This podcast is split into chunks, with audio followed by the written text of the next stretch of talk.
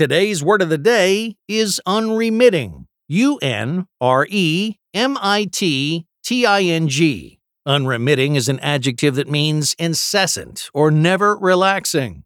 The root word of our word of the day is remit, which goes back to the early 20th century and is derived from the Latin word remittere, which means send back or restore.